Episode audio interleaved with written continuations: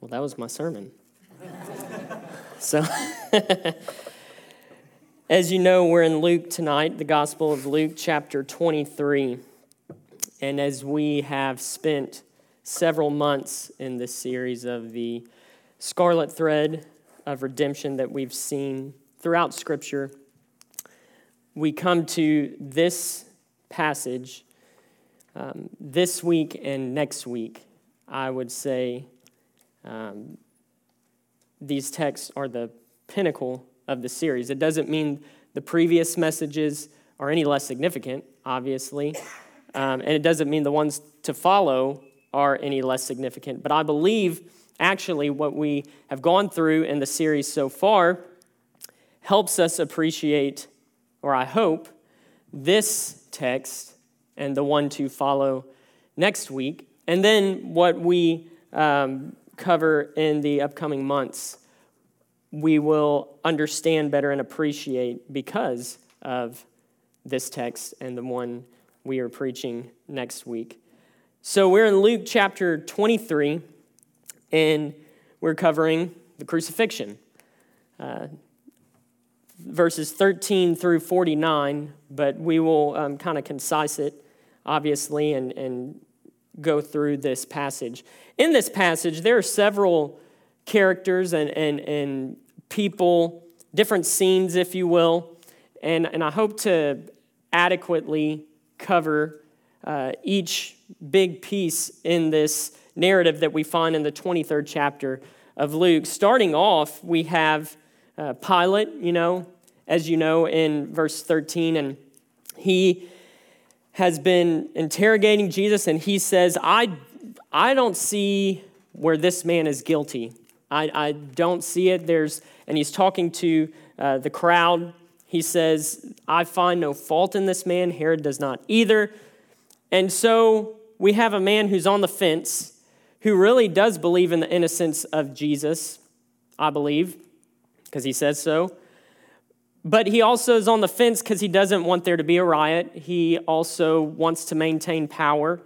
And so, to appease the crowd, he says, I'll set him free, but I'll essentially says, I'll beat him and then set him free.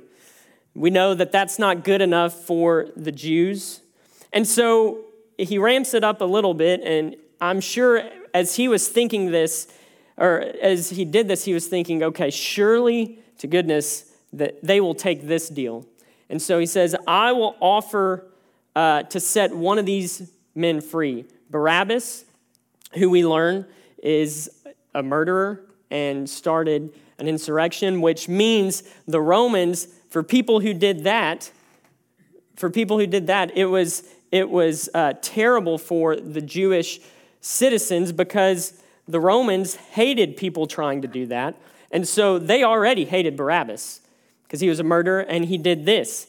And so Pilate's thinking, if I present, you have to choose one of these two men. I mean, Jesus, he has a large following, or had, uh, had a large following. Now everyone's left him. He's had some pretty controversial teachings with the Jewish leaders, but really, that's about it because he's healed people. He has uh, raised people from the dead. Sure, he's stepped on some toes a little bit, but that, that's about it. So they are not going to, to choose Barabbas to be set free. But he was mistaken. That's exactly what they did. And in fact, you can read in Matthew 27 that they hate this man, hate Jesus so much that they in fact say, "Let his blood what be on us and our children." Can you imagine the hatred of that statement? To, to go as far as to say, don't just let his blood be shed on us, but on our children as well. We hate him that much. So, because of his fear of a riot in the land and also in fear of him losing his status, he gives Jesus over. And that's where we we kind of come to the text and we start, I'll, I'll go ahead since I cover that first part. We'll start in verse 26 because we find somebody else, and right after that, uh, a group of, of people in this text, and I, I want to briefly cover them as well. Starting in verse 26, we read, when they led him away, they seized a man, Simon of Cyrene, coming in from the country, and placed on him the cross to carry behind Jesus. So you have this man, Simon, who is from Libya today, coming for the Passover, and, and you know, he's probably thinking this is going to be an ordinary day, and all of a sudden, there's a crucifixion, which in that time period is very common. Crucifixions were not uncommon in that era. It happened so often that the citizens didn't really think much of it when it did happen, but it did strike fear within uh, the Roman citizens and, and the Jews because they, I mean, they didn't want to do anything to uh, have them crucified. But so many crucifixions were happening. However, this man is just walking, probably, and, and getting ready for the Passover, and they tell him, You need to pick up this man's cross and take it. And in other gospel accounts, it's written that he has two, at least two sons, Alexander and Rufus. And can you imagine the story he told them, or if he ever had grandkids, what he did on this one day? I was just minding my own business when a Roman guard came up to me and he said, You're going to carry this man's cross. He had nothing to do with the situation. He had nothing to do. He didn't he probably didn't want to have anything to do with anything. Just keep me out of trouble. But you have this man who is going up to be crucified. He's already been beaten severely to the point of death, essentially, and he can't carry his own cross. But when you dig deeper and think who this man is, we've, we've already talked about him throughout the past several months.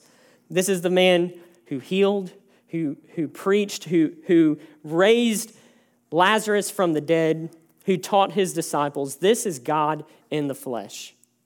And think about it for a moment. God in the flesh can't even carry his own cross. The one who spoke creation in existence, the one who created the tree that would be cut down, that would be formed into this cross that would be for him, he did all this and he can't carry his cross. What does that tell us? Well, first of all, it shows the humility of Jesus that he is fulfilling the father's will that was that was stated in the old testament that he even preached about but it also shows his full humanity and we can't neglect that. He was fully human. He had to be fully human if he was going to die the sinner's death in your place and my place. And now we see him beaten so severely that he cannot carry his own cross. He cannot carry the own instrument that will bring him to his death. He has to have someone else carry it for him. Talk about the humiliation and this man carrying this cross for him. But after that, we see, and, the, and following him was a large crowd of the people and of women who were mourning and lamenting him. So, not only that, you have a bunch of people, you have a big crowd probably following him, and there's really no indication as to these women in particular being his close friends, Mary and, and Martha, those ladies. While they are there from a distance, there's not necessarily an indication that this is them, but there, there's a large crowd, people following and mourning what he is going through. Some probably legitimate, but also in that day, if you study Jewish culture and Jewish, Jewish history, even today this exists, there are professional mourners. And they would, they would show up to these uh, crucifixions, they would show up to these, uh, well, really, if anybody died, and if some of these people were paid and they would mourn for you. That, that, that was their job. And so there might have been some of these ladies there. Regardless, doesn't matter. There's a large group of people following him up to this place of his death, and they're weeping for him. Some uh, legitimately weeping, some maybe not. But think of what Jesus is going through, as I mentioned, what he is enduring, the pain that he is suffering. His eyes are probably swollen shut. He can't hardly see. He's been beaten, mocked, ridiculed. And he still takes the time to look at these women and he calls them daughters of Jerusalem. He's not even really thinking of himself, he's thinking of these women who are weeping. And what does he say? He says, Stop weeping for me. Why does he say that? Well, He's saying that because he knows he's doing the Father's will. He's doing what is best to restore humanity. This wicked, vile way to die, this, this torturous way to die on a cross, he knows this has to happen if these women who are crying for him are going to be able to have a chance to be made right with him. So he says, Don't cry for me. I'm essentially doing this for your own good. What does he, what does he tell them after that? He says, don't, don't weep for me, weep for yourselves and for your children. For behold, the days are coming when they will say, Blessed are the barren and the wombs that never bore and the breasts that never nurse. And then he prophesies. He's, so he's, he's preaching essentially as he's coming to his death. He says, Then they will begin to say to the mountains, Fall on us, and to the hills, cover us. This is found in Hosea chapter 10, verse 8. For if they do these things when the tree is green, what will happen when it is dry? What in the world is he saying? What is going on here? The fact that he can probably, uh, he's probably almost completely unconscious from, from what he's going through. And he says, Don't weep for me, weep for yourselves, because there's going to be a day where those who are considered barren, and in that time, if you were barren, you were considered worthless, they're going to be considered blessed. Because, and, and people are going to wish for the mountains to fall on them. Why? Well, he's, he's telling them of what's to come in a few years, after, well after his death and his resurrection, of when the temple is going to be overthrown, when it's going to be destroyed by the Romans. And so he's saying, You think this is bad, as bad as it looks, as wicked, evil, and vile as this looks, and even in some way is, this is for your good. Weep for yourselves. You have a lot to be, you have way more to be concerned about than me. You need to be concerned for yourselves. And as I was studying this passage and got to verse 31, I really couldn't find many answers as to what he means when he says, For if they do these things when the tree is green, what will happen when it is dry? What, what does he mean when he says this? Well, by some indication, I think to an extent what he's saying is if the Romans are doing this to a righteous man who does not deserve death, who does not deserve any of this, who has lived a completely holy life, who is blameless, who they've tried to frame, and they did frame me but it's not true. If, if they're doing this to me, what are they going to do to corrupt Jerusalem, the Jews who have been disobedient to my father's law? What are they going to do to you if they're doing this to me? So he's saying, You weep for yourselves. Don't weep for me. I'm doing what is best for you. And then the narrative goes on. It says, Two others also who were criminals were being led away to be put to death with him. So not only is he dying this gruesome death, he's being debased as a criminal, being hung on a cross next to two criminals who justly deserve what is coming to them, apparently, according to the text. And so he's in the middle, in between these two criminals. But it's interesting too, because in this text, we'll get to thir- verse 33 in a second. We see all that is happening, and we'll get to verse 34, obviously. But verse 35, it says, And the people stood by, looking on, and even the rulers were sneering at him, saying, He saved others. Let him save himself if this is the Christ, the chosen one. Mark says, uh, records something similar in the 29th verse of chapter 15 says those passing were hurling abuse at him. So he's being taken to this place the place of the skull it's called because if you look from a distance it does look like a skull. And contrary to the songs we sing he wasn't on top of the hill he was in front. And so there's a path where people are walking along as jesus is being crucified and they're just walking along. And remember, the Sabbath is about to be upon them, and they can't work on the Sabbath. They can't uh, travel on the Sabbath. So they're trying to get everything done. And they're just casually, as it says in Mark 15, those passing by, they're just walking by, and they see this man on a cross, and they recognize him. And what do they say about him? They say, hurling abuse, and they say, Ha! You are going to destroy the temple and rebuild it in three days. They're looking up at him, said, You're the guy that said this. Oh, if you're the guy that says this, save yourself and come down from the cross. They're casually walking by. One reason, they've seen crucifixions many times. Another reason, many of them hated him. And so they see, he said he was going to destroy the temple and rebuild it in three days. And now, not only is he dying, he's dying in the most humiliating way that a Jew wouldn't even die like this. This is, this is so humiliating you said you're going to destroy the temple and rebuild in three days. Why don't you save yourself? So that's what they're saying. They're simply passing along because he's not far from them. He hears all this. He hears the Roman guards mocking him. He hears the, the priests laughing at him. And then Luke says in verse 35 when they came to the place of the skull, there they crucified him, and the criminals, one on the right and the other on the left. Isn't it interesting that that's really all Luke says about the crucifixion itself? He doesn't go into description on what a crucifixion is. His audience knows what it is, so he doesn't really need to. But really, if you think about the Gospel of Luke, all of his writings are leading up to this moment.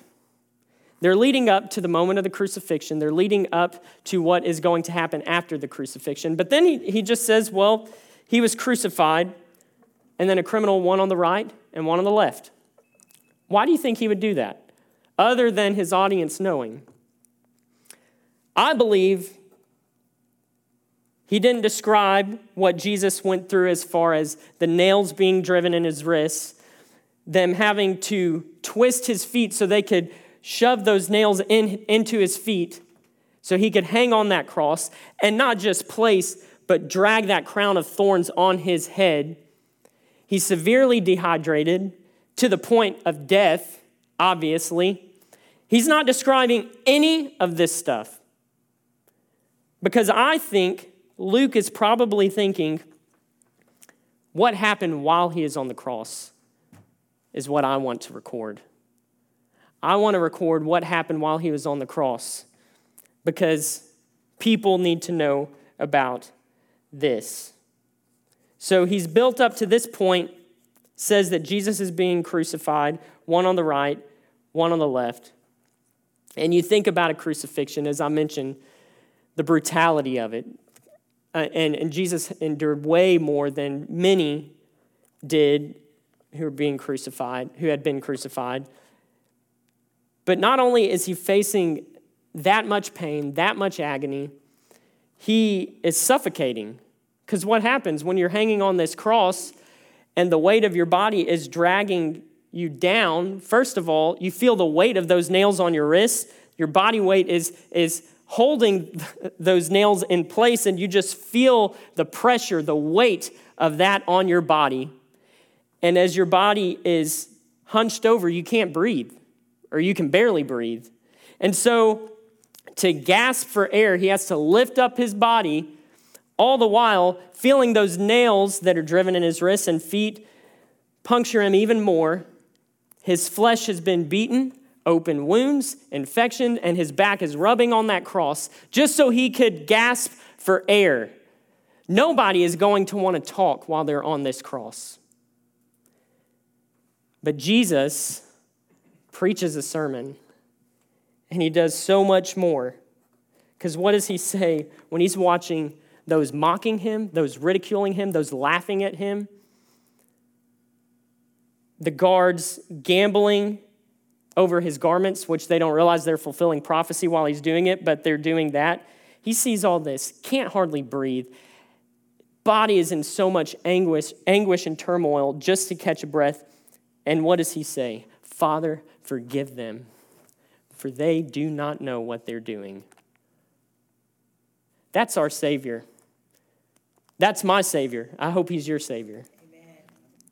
Father, forgive them, for they don't realize what they're doing. Forgive them because you, you see His boundless compassion. He can't hardly breathe, and He says, He could have said anything He wanted to, and He says, Father, forgive them, for they don't know what they are doing. They don't realize the full scope of what is going on here. Because if they did, Paul writes in 1 Corinthians uh, 2 8, they wouldn't have done it. They don't realize that they are crucifying the Son of God. They don't realize they are crucifying the one that not only has the power to forgive sin, but this had to be done. He had to be sacrificed, he had to be crucified for them to be made right with him. They do not realize what they are doing, and yet he still says, Father, forgive them. But we can't forget that there are two other men on each side. Well, there's one man on one side, one man on the other. There's two criminals on each side. And they're going through the same thing as far as the pain, the anguish of a crucifixion. Now, Jesus has way more pain that's happening, but as far as being crucified, they're experiencing the same the same pain. They can't breathe hardly, and so to catch their breath, they have to lift themselves up, feeling all the pain in their hands, their feet. They've been beaten as well. But they don't stay silent, they speak. So each of these men, both of these men, apparently believe that what they have to say is worth more than the breath, the, the breath that they have in their lungs. Because what happens? Both of them speak. In verse 39, we read, One of the criminals who were hanged there was hurling abuse at him, saying, Are you not the Christ? So this man is about to die, can't breathe, in so much pain, and he sees fit. He thinks he needs to criticize and mock this man. For one, he wants to be saved, not in the way the other one wants to be saved, but he wants to be saved from the cross because he says, Well, if, if, if you are who you say you are, save yourself. And while you're at it, save us. Get us out of this mess. If you are God in the flesh, if you are uh, the Messiah, then not only can you save yourself, you should save yourself. And while you're at it, be generous enough to save me and save this other criminal right here. So, with probably some of his last few breaths, he's, he says, he makes this statement.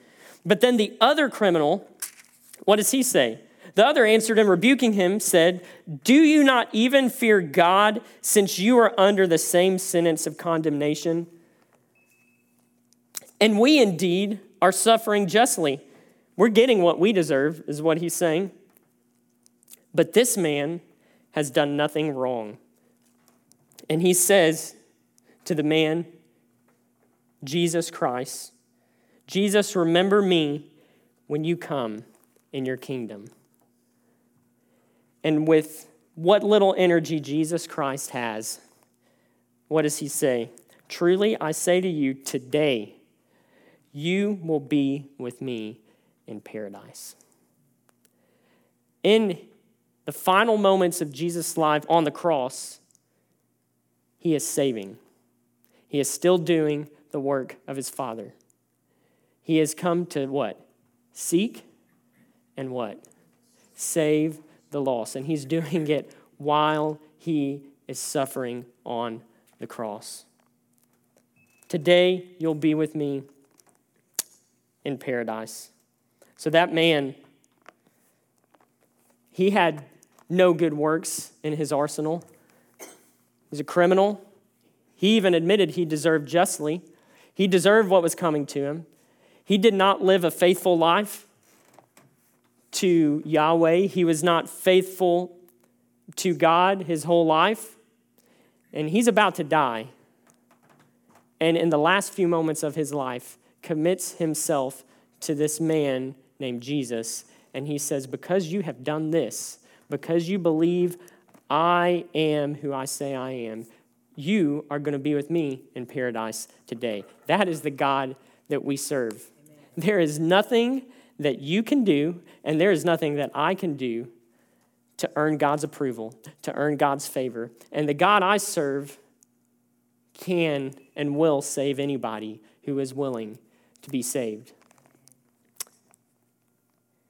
So, this all has taken place, and it says, in verse 46.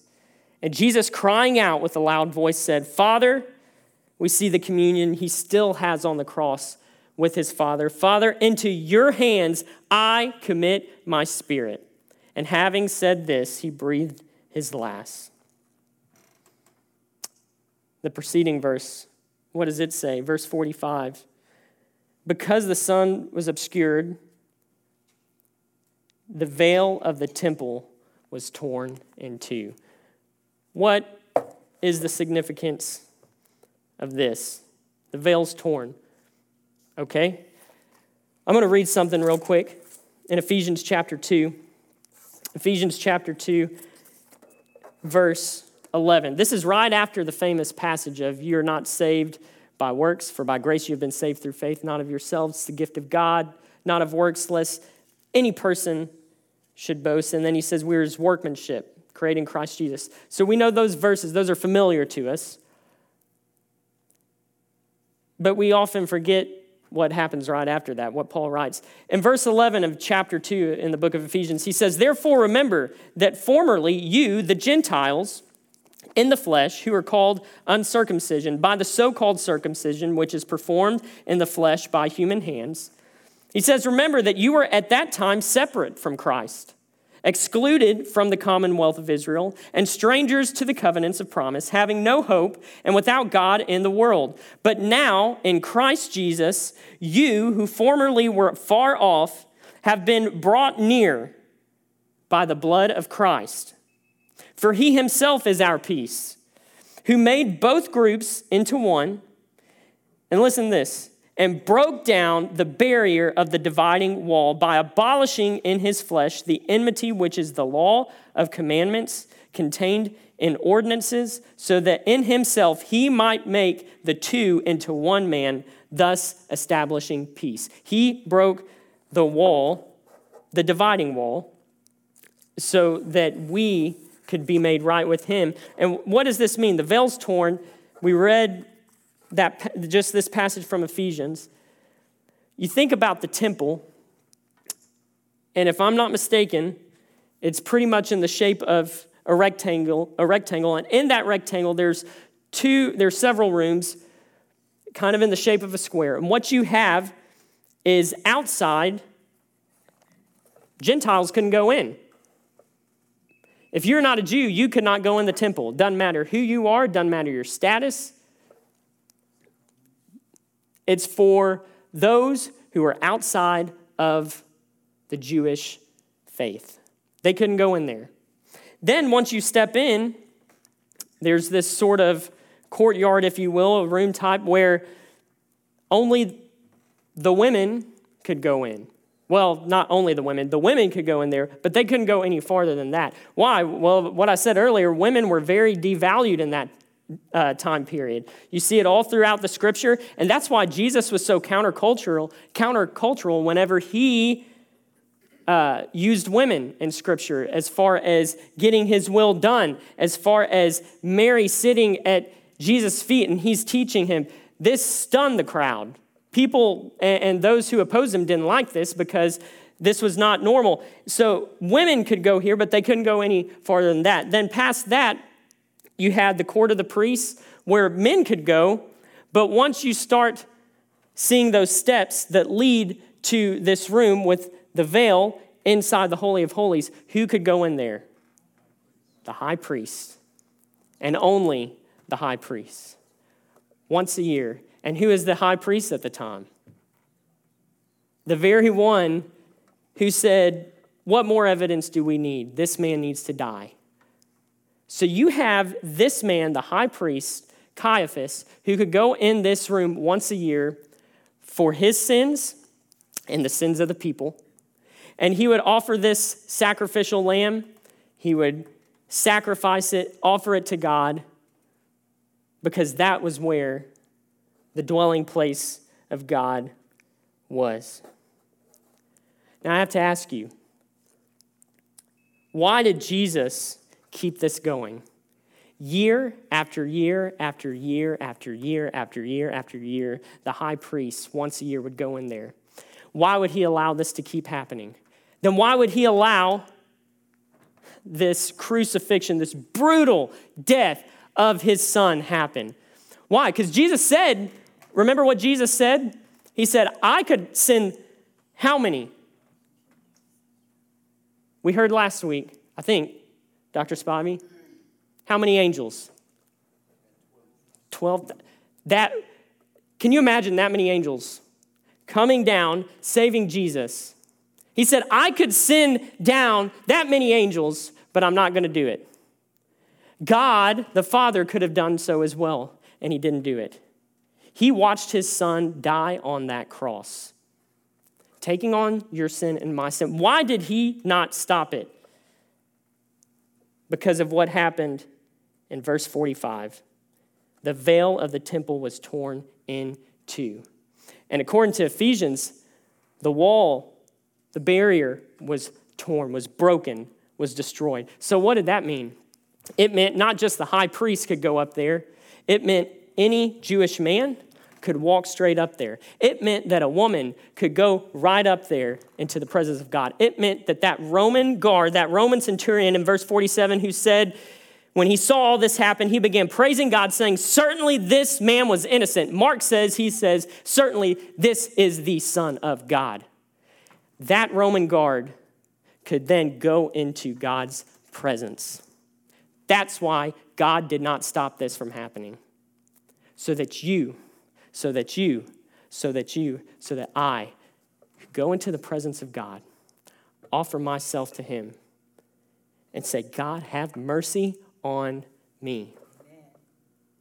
That's why He didn't stop it. And that's how much God loves you. The fact that He would not spare His only Son because you belonged on that cross. I belonged on that cross. Jesus said, I'll go. And God didn't stop him. And Jesus didn't stop it from happening so that you could go into his very presence and that you could be made right with him.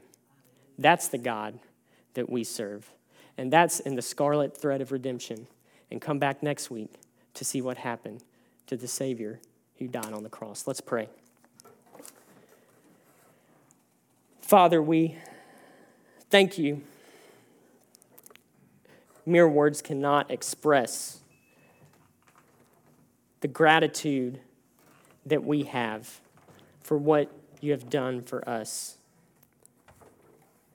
The fact that you endured shame, humiliation, physical, mental, emotional, spiritual pain, even by bearing our sins on yourself on the cross. And Lord, we forget that so much. We know the story, we've heard it. We understand, even many of us, that, that you did this so we could be made right with you, but so often we forget everything that was at, at play in this situation, and that if it did not happen, there would be no chance where we could be made right with you.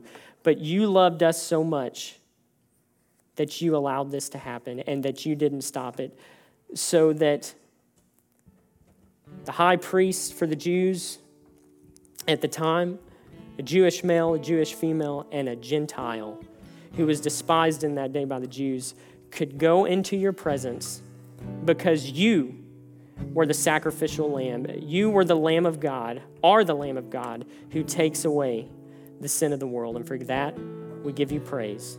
And it's in Jesus' name. Amen.